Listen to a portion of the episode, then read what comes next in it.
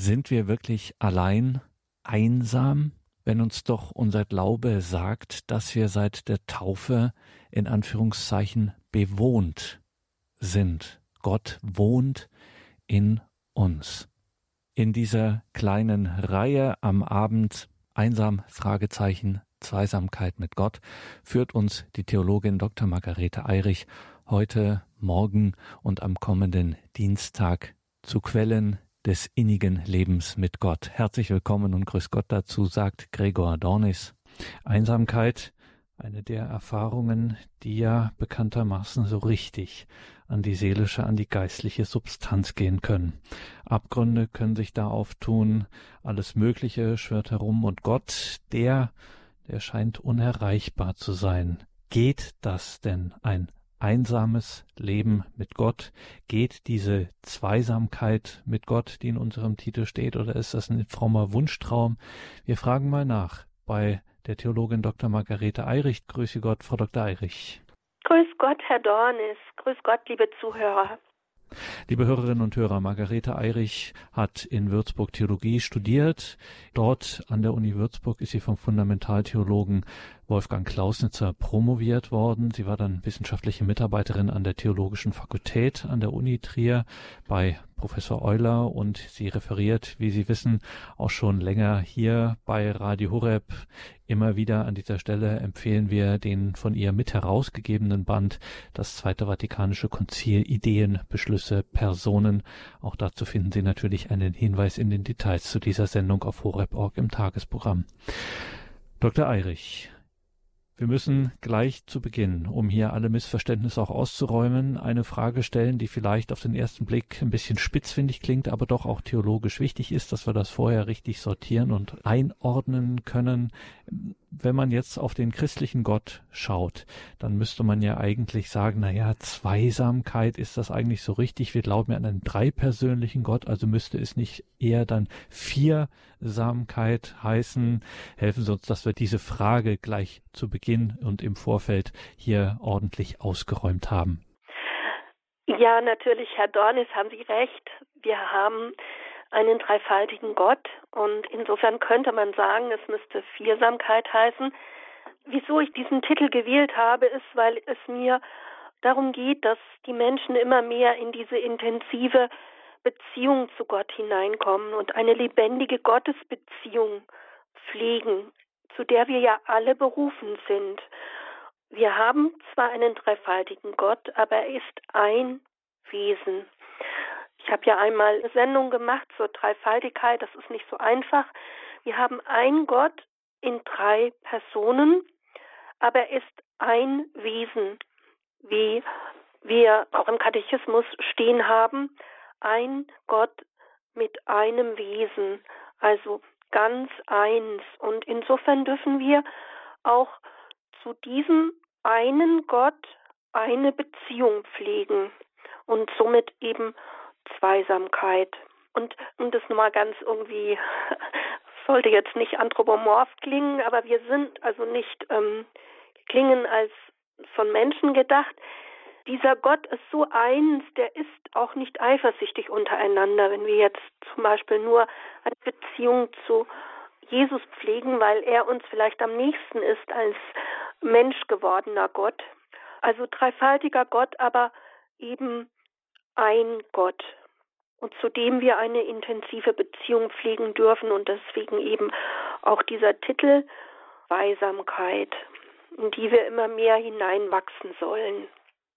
Und was genau das im Konkreten dann bedeuten kann in unserem Leben mit Gott, dazu sind wir dann sehr gespannt zu hören, was Sie uns, Dr. Margarete Eirich, zu sagen haben. Einsam, Fragezeichen, Zweisamkeit mit Gott. Die letzte Zeit hörte ich immer wieder die Klage von Menschen, einsam zu sein.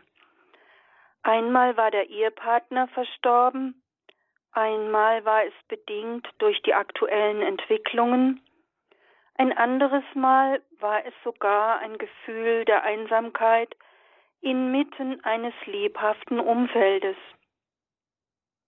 Immer wieder lief es darauf hinaus, dass Menschen sich beklagten, keinen anderen Menschen zu haben, mit dem man reden könne. Das ist natürlich wirklich nicht einfach. Dies gab mir den Anstoß, mich einmal ausführlicher mit dem Thema zu befassen. Immer wieder ist zu hören, dass Menschen unter dem Alleinsein leiden. Seit Corona mehr denn je. Doch sind wir wirklich allein? Sind wir nicht alle seit der Taufe Tempel des Heiligen Geistes?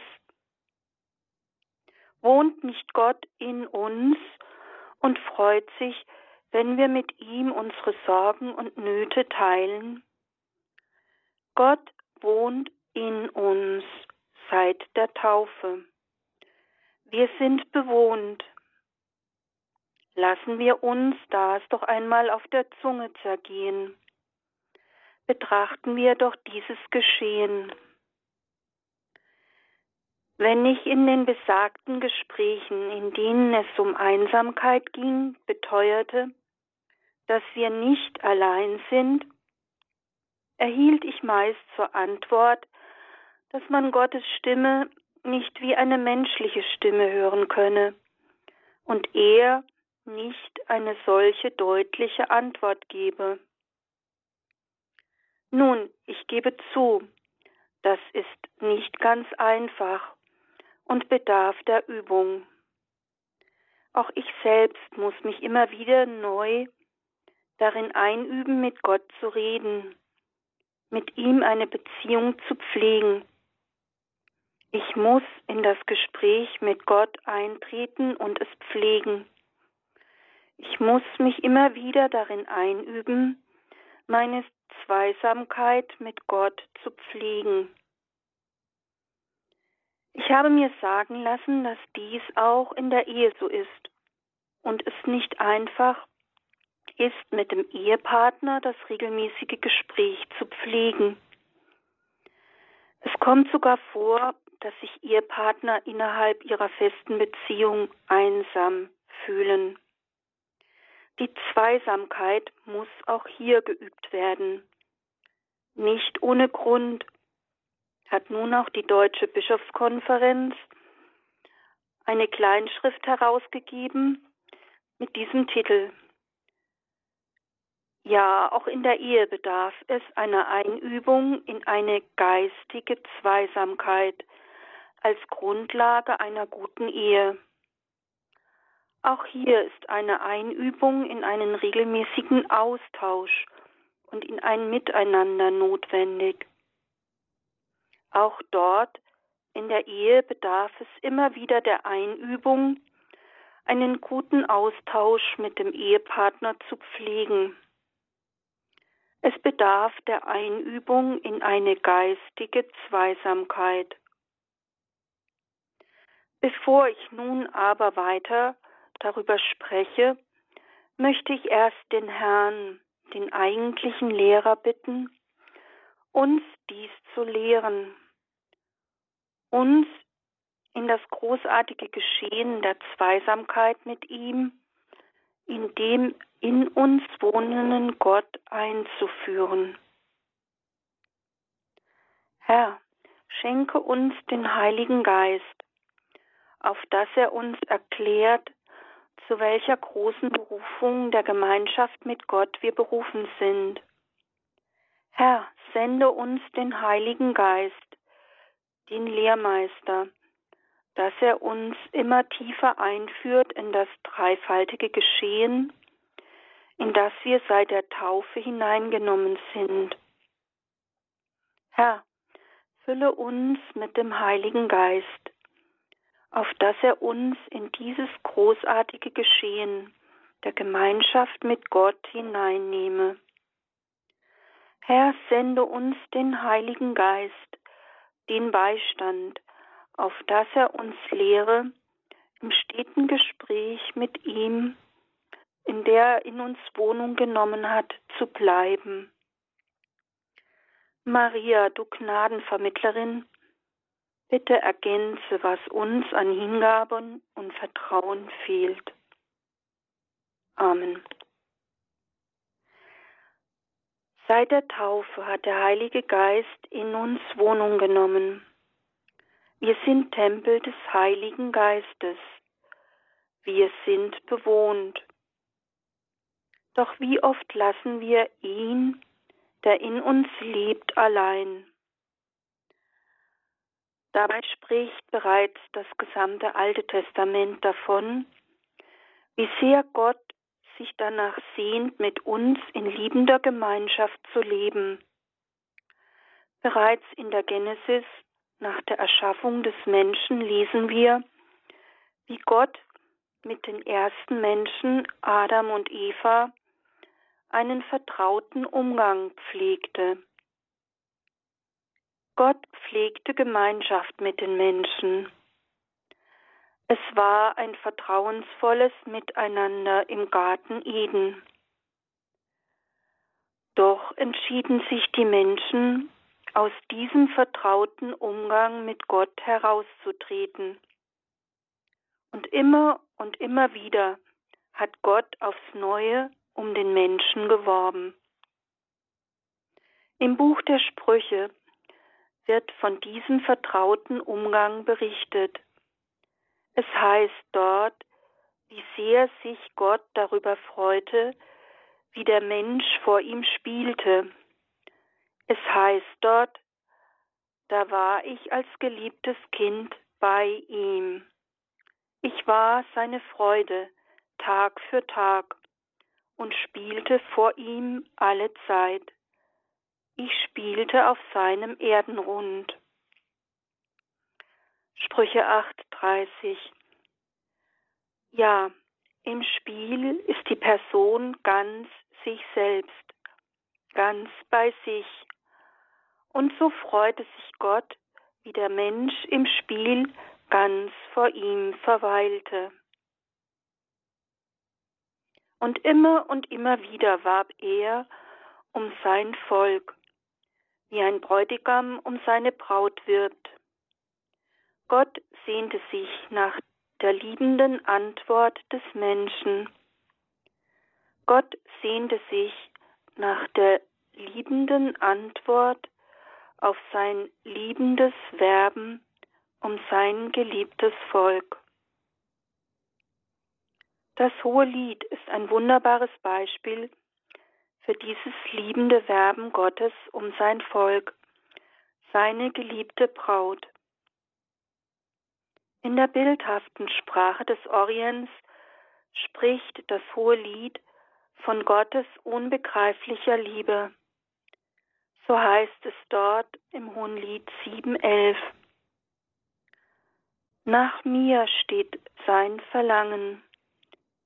Und einladend bittet der Liebende in 8.6, leg mich wie ein Siegel auf dein Herz, wie ein Siegel auf deinen Arm. Denn stark wie der Tod ist die Liebe, die Leidenschaft ist hart wie die Unterwelt. Ihre Gluten sind Feuergluten, gewaltige Flammen. Das hebräische Wort für gewaltige Flammen enthält hier als letzte Silbe Ja, als Kurzbezeichnung für den Gottesnamen Yahweh.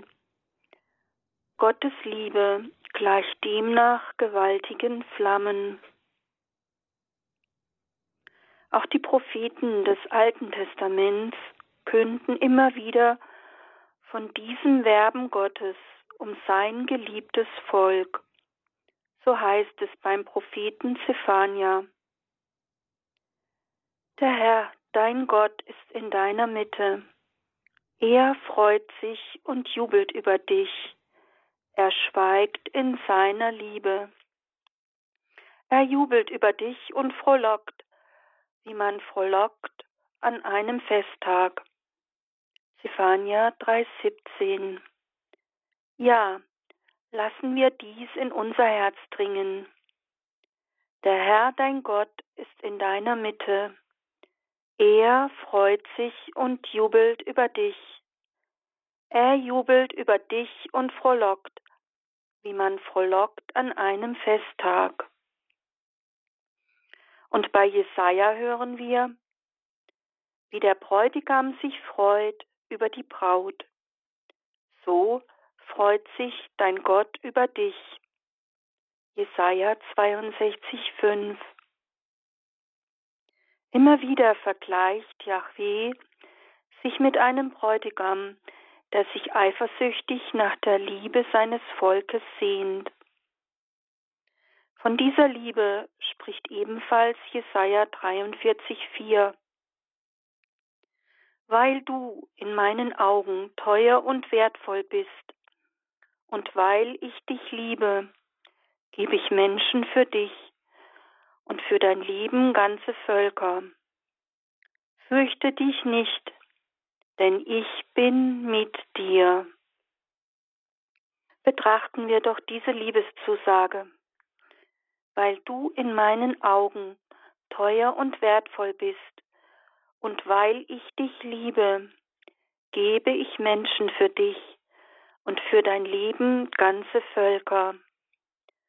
Fürchte dich nicht, denn ich bin mit dir. Gott ist mit mir, und ich bin für ihn kostbar und wertvoll. Davon hören wir auch bei Jeremia 31,3. Mit ewiger Liebe habe ich dich geliebt. Ja, mit ewiger Liebe habe ich dich geliebt. Ja, betrachten wir doch immer und immer wieder diese Worte. Mit ewiger Liebe habe ich dich geliebt wiederholen wir dieses Wort Gottes immer und immer wieder, bis es uns ins Herz fällt. Mit ewiger Liebe habe ich dich geliebt. Lassen wir es in unser Herz und in unseren Geist sinken, indem wir es immer und immer wieder wiederholen. Mit ewiger Liebe habe ich dich geliebt. Der Herr sagt auch zu ihnen, mit ewiger Liebe habe ich dich geliebt. Jesaja 31,3 Doch immer wieder brach der Mensch diesen Liebesbund. Schließlich kam Gott selbst zur Erde und nahm Fleisch an, um von dieser für den Menschen so schwer begreifbaren Liebe des himmlischen Vaters zu künden. Jesus kam in die Welt, um uns von der Liebe des Vaters zu überzeugen. Seine gesamte Verkündigung zielte darauf, uns Gottes unendliche Liebe zu offenbaren. Seine gesamte Lehre richtete sich darauf, uns verständlich zu machen, wie sehr Gott uns liebt. Wieder kann ich hier nur einzelne Stellen herausgreifen. So spricht Jesus in Johannes 17, 27, denn der Vater selbst liebt euch. Und bei Johannes 3, 16, denn Gott hat die Welt so sehr geliebt, dass er seinen einzigen Sohn hingab, damit jeder, der an ihn glaubt, nicht verloren geht, sondern ewiges Leben hat. Ja, schauen wir ans Kreuz. So, so hat Gott die Welt geliebt. Der Vater hat uns so geliebt. So hat Gott die Welt geliebt. Auch der Apostel Paulus betont im Römerbrief 8:35 Was kann uns scheiden von der Liebe Christi?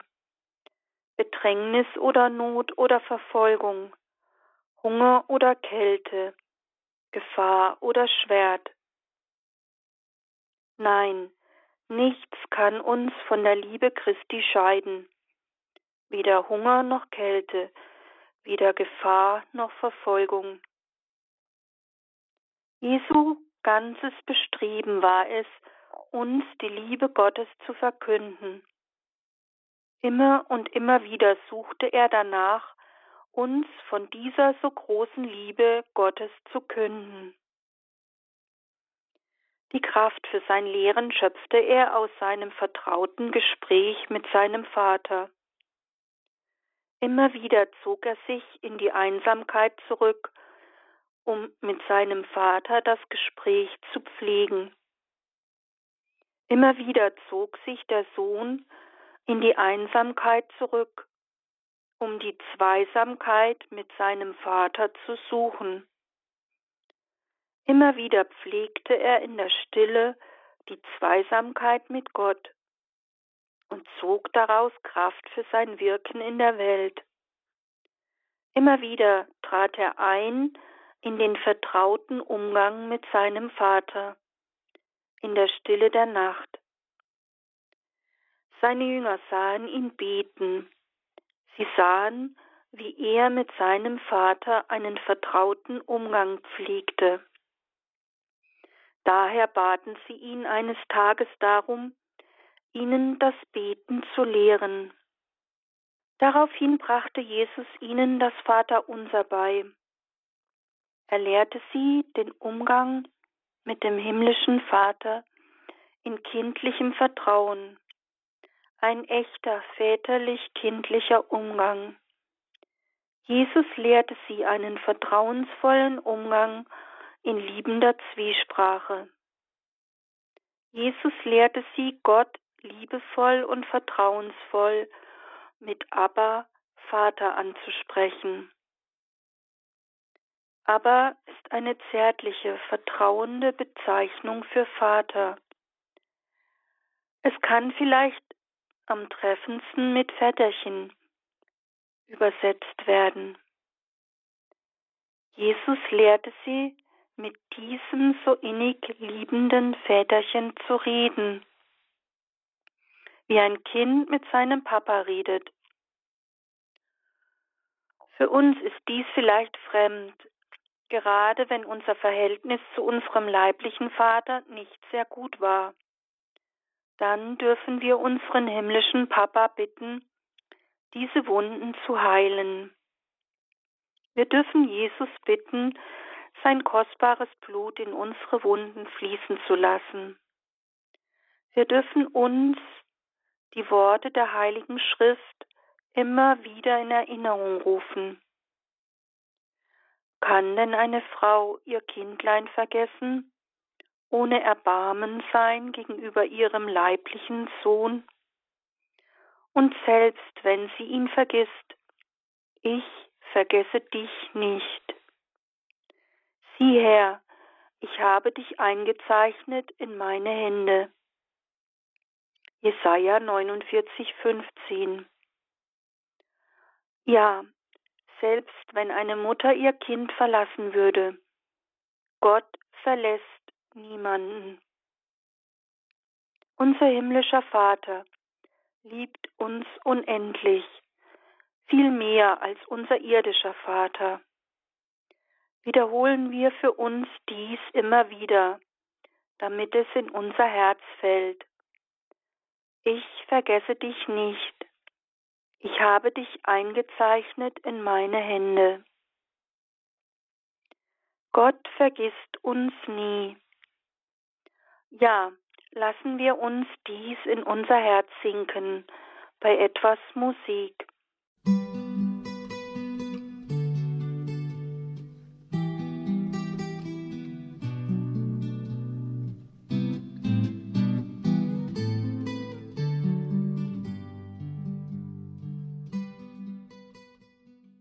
Als Kind Gottes sind wir eingeladen, mit unserem Vater, mit unserem himmlischen Papa zu reden, uns mit ihm auszutauschen.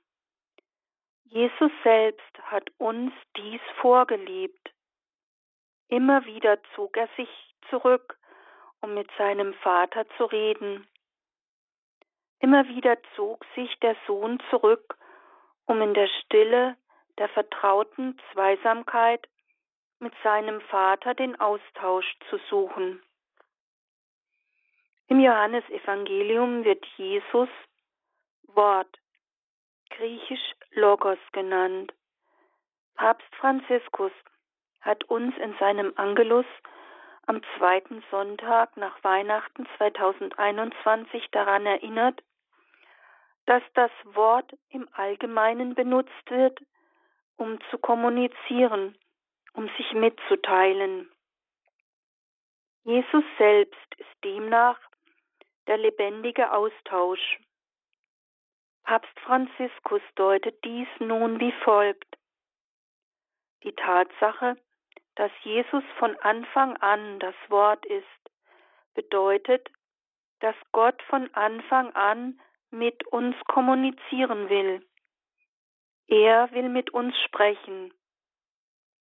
Der eingeborene Sohn des Vaters will uns sagen, wie schön es ist, Kind Gottes zu sein.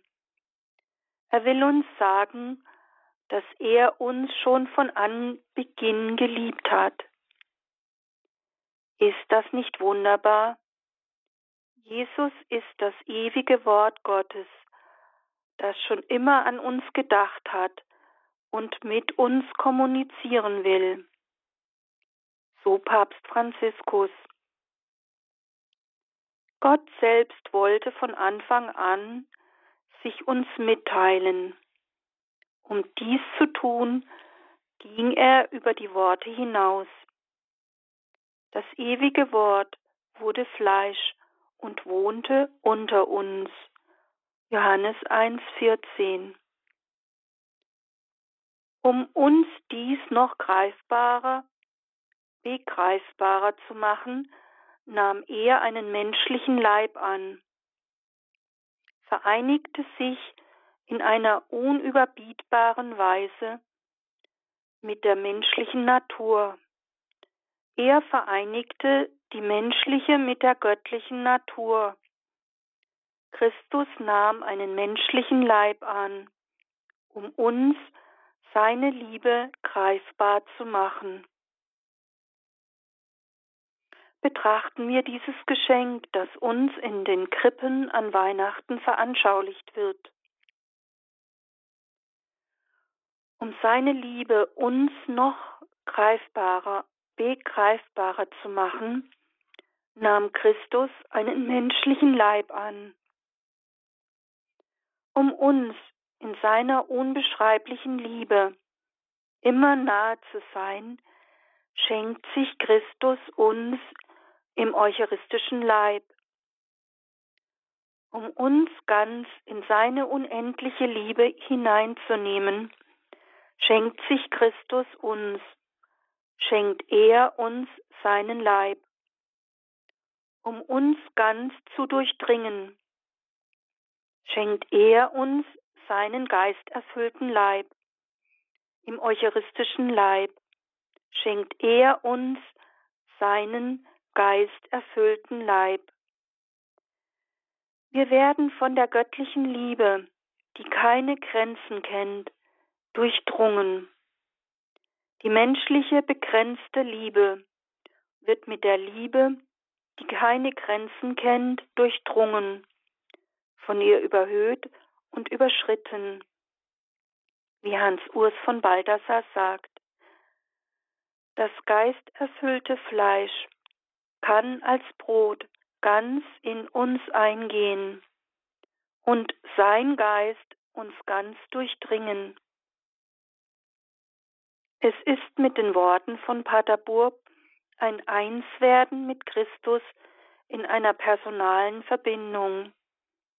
In der Eucharistie vollzieht sich eine Verbindung mit dem Leib Christi in engster Weise.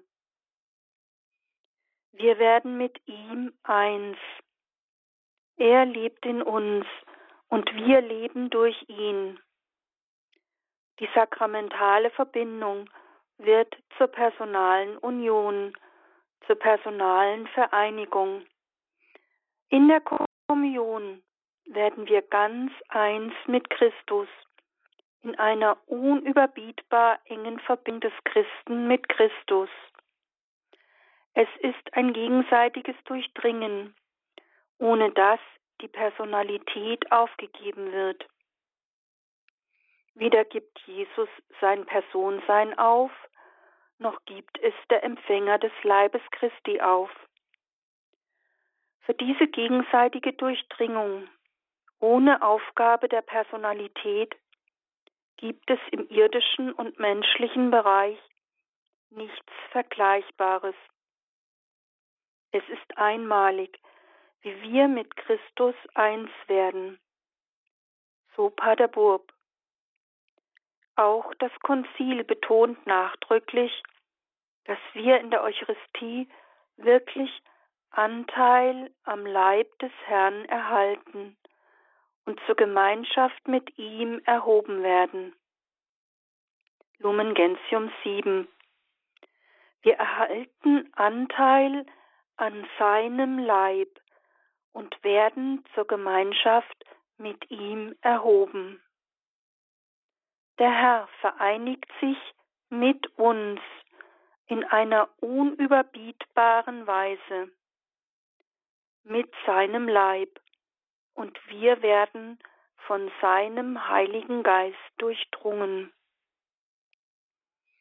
Ja, ich wiederhole dies nochmal.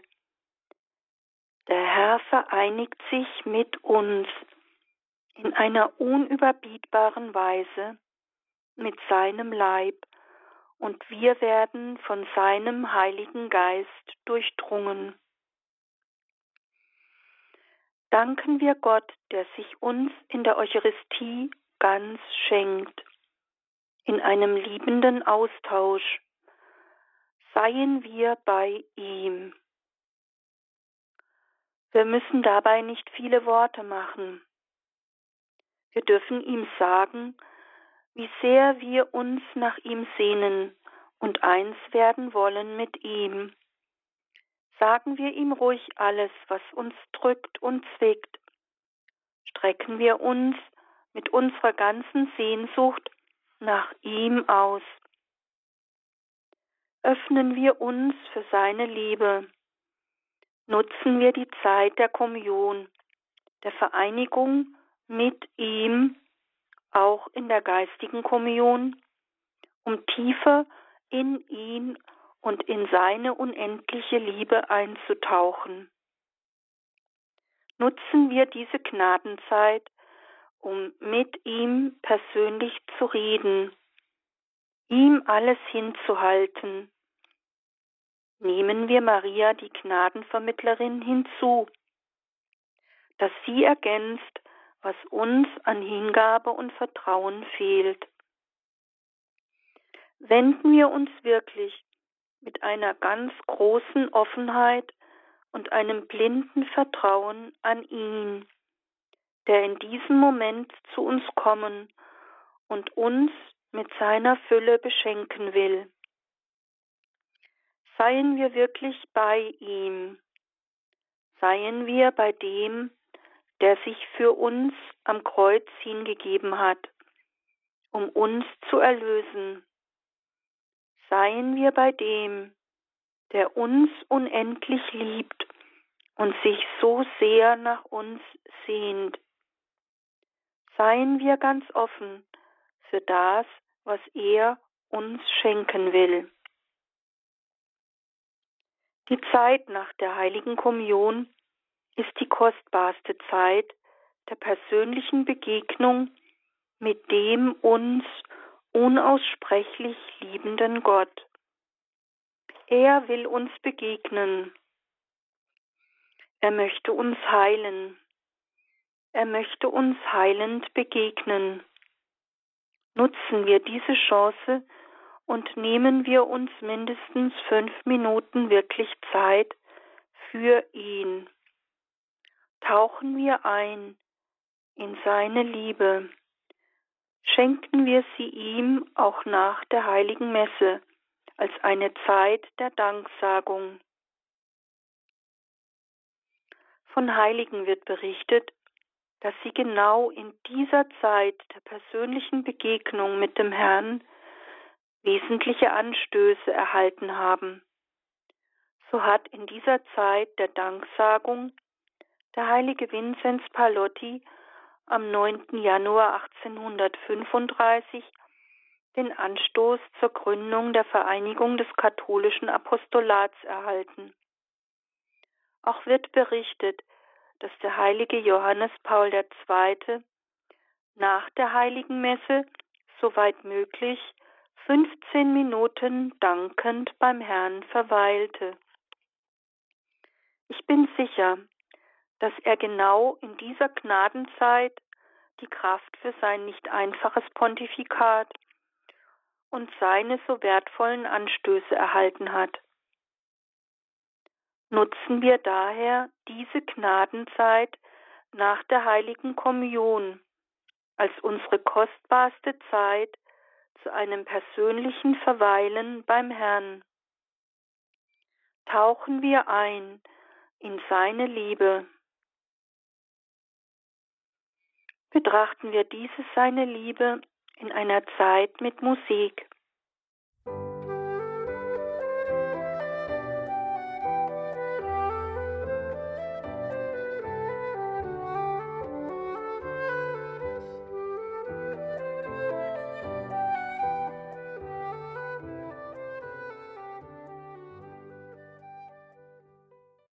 Heute sind viele Menschen durch Corona und andere Umstände in der Tat freiwillig oder unfreiwillig allein.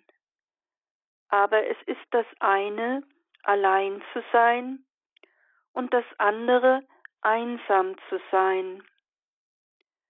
Seien wir ruhig allein, aber seien wir nicht einsam. Pflegen wir die Zweisamkeit mit dem, der uns so unendlich liebt. Pflegen wir einen liebevollen Austausch mit dem in uns wohnenden Gott. Pflegen wir eine liebevolle Zweisamkeit mit dem, der für uns gelitten hat und ans Kreuz ging. Vielleicht ist es eine Hilfe, sich die Zweisamkeit mit Gott bildlich vorzustellen. Es gab im Jahr der Barmherzigkeit ein sehr schönes Mottobild. Es zeigt Jesus, wie er einen Menschen um seinen Kopf gewunden auf seinen Schultern trägt, ähnlich der Darstellung des guten Hirten, der ein Schaf über seinen Schultern trägt. Auf diesem Bild des Barmherzigkeitsjahres trägt Jesus einen Menschen auf seinen Schultern. Der Mensch liegt gewunden um den Kopf Jesu und Jesus umfasst mit beiden Händen die herunterhängenden Arme und Beine dieses Menschen. An Jesu Händen sind deutlich seine Wundmale zu sehen. Das Besondere an diesem Bild aber ist, dass der Kopf dieses Menschen sich an Jesu Kopf schmiegt und ihre einander zugewandten Augen so verschmelzen, dass ein Auge ganz eins ist mit dem Auge des anderen. Ein Auge Jesu ist zugleich das Auge des Menschen. Beide sind ganz im Blick des anderen und zugleich fällt der Blick des einen mit dem Blick des anderen zusammen. Vielleicht ist es eine Hilfe, sich diesen Blick, der ganz eins ist mit Jesu Blick, zu eigen zu machen. Ja, wir sind immer im Blick Gottes. Wir sind immer in seinem liebenden Blick. Und wir dürfen uns sein Blick ganz zu eigen machen. Im Psalm 16, 6 hören wir den Psalmisten sagen, Ich habe den Herrn beständig vor Augen, er steht mir zur Rechten, ich wanke nicht. Darum freut sich mein Herz und frohlockt meine Seele. Üben wir uns durch das Wiederholen dieser Worte darin, ist dem Psalmisten gleich zu tun. Ich habe den Herrn beständig vor Augen, er steht mir zur Rechten, ich wanke nicht. Darum freut sich mein Herz und frohlockt meine Seele. Im Blick Gottes kann unser Herz doch nur jubeln und sich freuen. Wir sind stets in Gottes liebendem Blick. Üben wir uns durch das Wiederholen dieser Worte darin, es dem Psalmisten gleich zu tun. Ich habe den Herrn beständig vor Augen, er steht mir zur Rechten, ich wanke nicht. Darum freut sich mein Herz und frohlockt meine Seele. Psalm 16,6 Ich selbst muss eingestehen, dass auch ich immer wieder neu mich darin einüben muss, diese Vertrautheit mit Gott zu pflegen. Es bedarf immer wieder neu des Austausches und des Umganges mit ihm, den meine Seele liebt. Zu diesem Leben mit Gott sind alle Menschen mit der Taufe berufen. Jeder, nicht nur der einsame Mensch ist eingeladen, mit Gott zu leben, mit ihm in Beziehung zu treten und diese Gemeinschaft immer mehr zu vertiefen. Alle sind mit der Taufe, mit der Gotteskindschaft dazu berufen, nicht nur Kind Gottes zu sein, sondern auch wie ein Kind den vertrauensvollen Umgang mit seinem Papa zu pflegen. Was aber hält uns davon ab, ihm alle unsere Sorgen und Nöte, unsere Freuden und Leiden zu sagen? Was aber hält uns davon ab, wie ein Kind auf dem Schoß des Vaters zu sitzen und mit ihm vertrauensvoll zu plappern? Der Vater im Himmel sehnt sich so sehr nach unserer Liebe. Pflegen wir diesen Austausch. Manch einer könnte einwenden, dass dies gar zu menschlich gedacht ist. Doch hat nicht dieser unendlich liebende Gott selbst einen menschlichen Leib angenommen um uns nahe zu sein? Pflegen wir daher einen vertrauten Umgang mit ihm. Pflegen wir also eine vertraute Zwiesprache mit ihm. Pflegen wir eine Zweisamkeit mit ihm. Was hält uns davon ab, auf diese unendliche Liebe zu antworten? Was hält uns davon ab, aus der scheinbaren Einsamkeit in der Welt herauszutreten, hinein in eine Zweisamkeit mit Gott? Manch einer könnte einwenden, dass Gott ja auch nicht antwortet. Tut er das wirklich nicht? Ich gebe zu, dass es im Lärm der Welt nicht einfach ist, seine Stimme zu hören. Gott wohnt in der Stille. Im Schweigen und Lauschen nach ihm, erst vermögen wir, ihn zu hören. Der große Prophet des Alten Testaments, Elia, fand Gott nicht im gewaltig heftigen Sturm, nicht im Erdbeben, nicht im Feuer, sondern im leisen Säuseln. Er fand Gott in der Stille. Dietrich Bonhoeffer schrieb einmal treffend, es liegt im Stillesein eine wunderbare Macht der Klärung, der Reinigung und der Sammlung. Suchen wir Zeiten der Stille in unserem Leben. Haben wir Mut, ihn in der Stille zu suchen, ihn, den unsere Seele liebt haben wir den Mut, ihn in der Stille zu suchen, ihn, den unsere Seele liebt. Ja, betrachten wir dies mit etwas stiller Musik.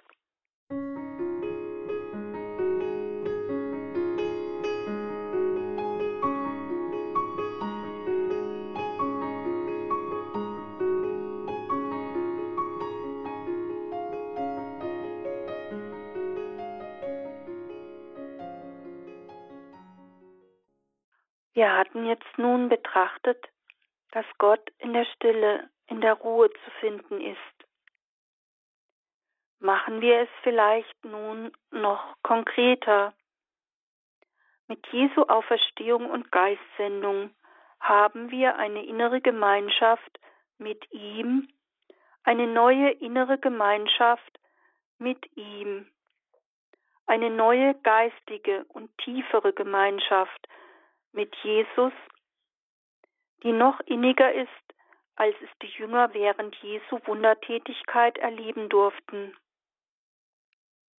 Diese Gemeinschaft mit ihm ist ein Einssein mit Jesus, wie er mit dem Vater eins ist.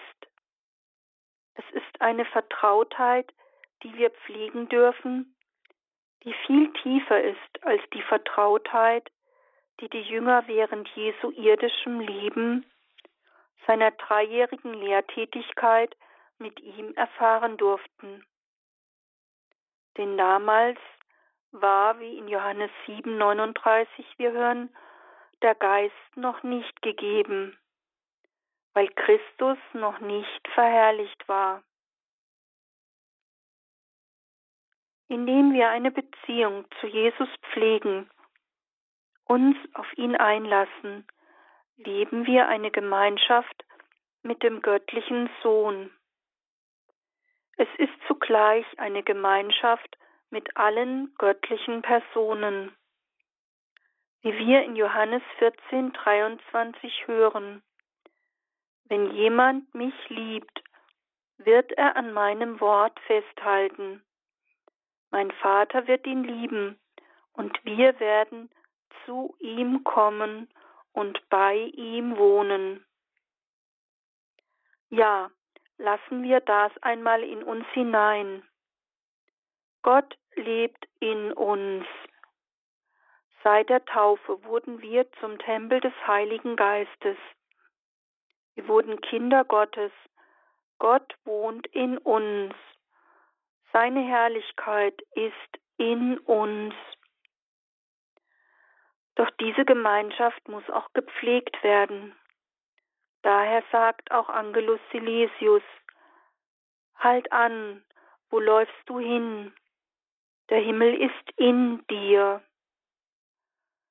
Ja, Gottes Herrlichkeit ist in dir. Kehren wir bei ihm ein. Beten wir mit der heiligen Elisabeth von der heiligen Dreifaltigkeit. Mein ganzes Bemühen besteht darin, in mein Inneres einzugehen und mich in jene drei zu verlieren, die dort sind. Gib meiner Seele den Frieden, mach aus ihr ein Himmel, deine geliebte Wohnung und den Ort deiner Ruhe. Möge ich dich dort nie allein lassen, sondern ganz und gar dort sein, ganz wach in meinem Glauben, ganz Anbetung, ganz deiner schöpferischen Tätigkeit hingegeben. O ewiges Wort, Wort meines Gottes, ich will mein Leben damit zubringen, dir zu lauschen.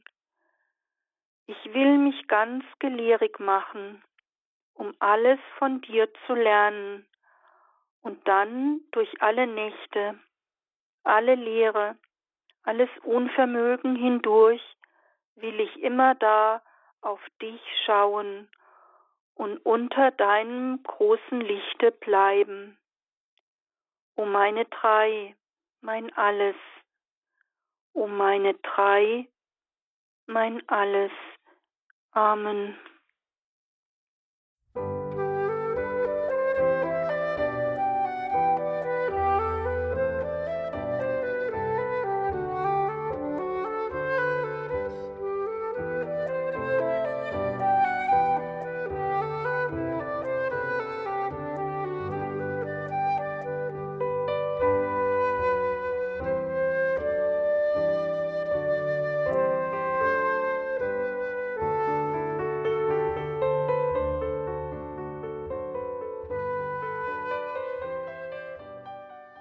Das war der Einstieg in eine Reihe zum Thema Zweisamkeit mit Gott. Wir hörten Dr. Margarete Eirich und die hören wir auch morgen dann wieder im zweiten Teil und am kommenden Dienstag. Liebe Hörerinnen und Hörer, das alles kann man nachhören in unserer Mediathek auf horeb.org beziehungsweise in der Radio Horeb App und natürlich auch ganz klassisch auf einer CD bestellbar bei unserem CD-Dienst. Danke Ihnen allen fürs Dabeisein, für Ihre geistliche und materielle Unterstützung dieser Gebetsgemeinschaft des Radios. Hier um 21.30 Uhr folgt die Reihe Nachgehört und dann um 21.40 Uhr sind wir hier wieder zur Primetime vereint im Gebet, wenn wir das Nachtgebet der Kirche, die komplett beten. Alles Gute und gottesreichen Segen wünscht ihr Gregor Dornis.